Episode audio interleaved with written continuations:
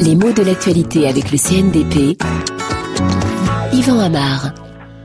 Le mot croisade fait débat en ce moment à cause de l'utilisation qui en est faite en rapport avec l'intervention en Libye.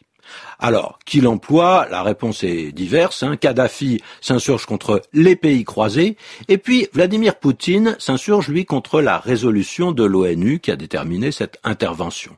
Parce que la résolution lui fait penser, dit-il, à l'appel aux croisades à l'époque du Moyen Âge. Alors on voit bien que cette référence aux croisades transparaît dans différentes langues. L'allusion est la même. Hein. Les deux hommes jouent la même carte. Ils condamnent l'intervention de la coalition en sous-entendant qu'elle est l'expression d'un impérialisme occidental, avec un peu d'arrogance chrétienne. Hein. L'allusion se comprend parce que qu'est-ce que c'est qu'une croisade? C'est un mot d'histoire qui renvoie au premier lieu aux expéditions militaires organisées entre le XIe et le XIIIe siècle par l'Église et les puissances occidentales du Moyen Âge. Pourquoi?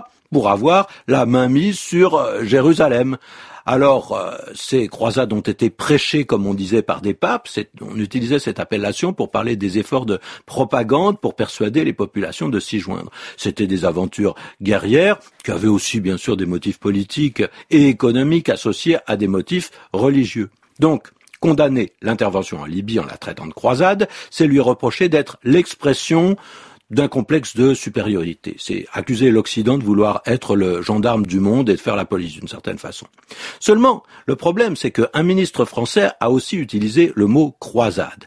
Et Claude Guéant a déclaré à propos de Nicolas Sarkozy que le président avait pris la tête de la croisade pour mobiliser le Conseil de sécurité. C'est une gaffe, bien sûr, mais pourquoi? Comment la comprendre? C'est que Claude Guéant a trébuché sur la complexité du mot croisade. En français, le mot n'a pas toujours mauvaise presse. On l'emploie souvent quand il s'agit de partir en campagne contre une mauvaise pratique. Hein. Croisade anti-tabac, croisade contre le cancer. Et ces croisades-là servent souvent à convaincre un maximum de gens, justement, qu'il faut prendre de mesures, euh, qu'il faut mobiliser des moyens, qu'il faut mobiliser aussi des bonnes volontés, trouver de l'argent. Donc, partir en croisade dans ce sens-là, c'est un petit peu comme prendre son bâton de pèlerin.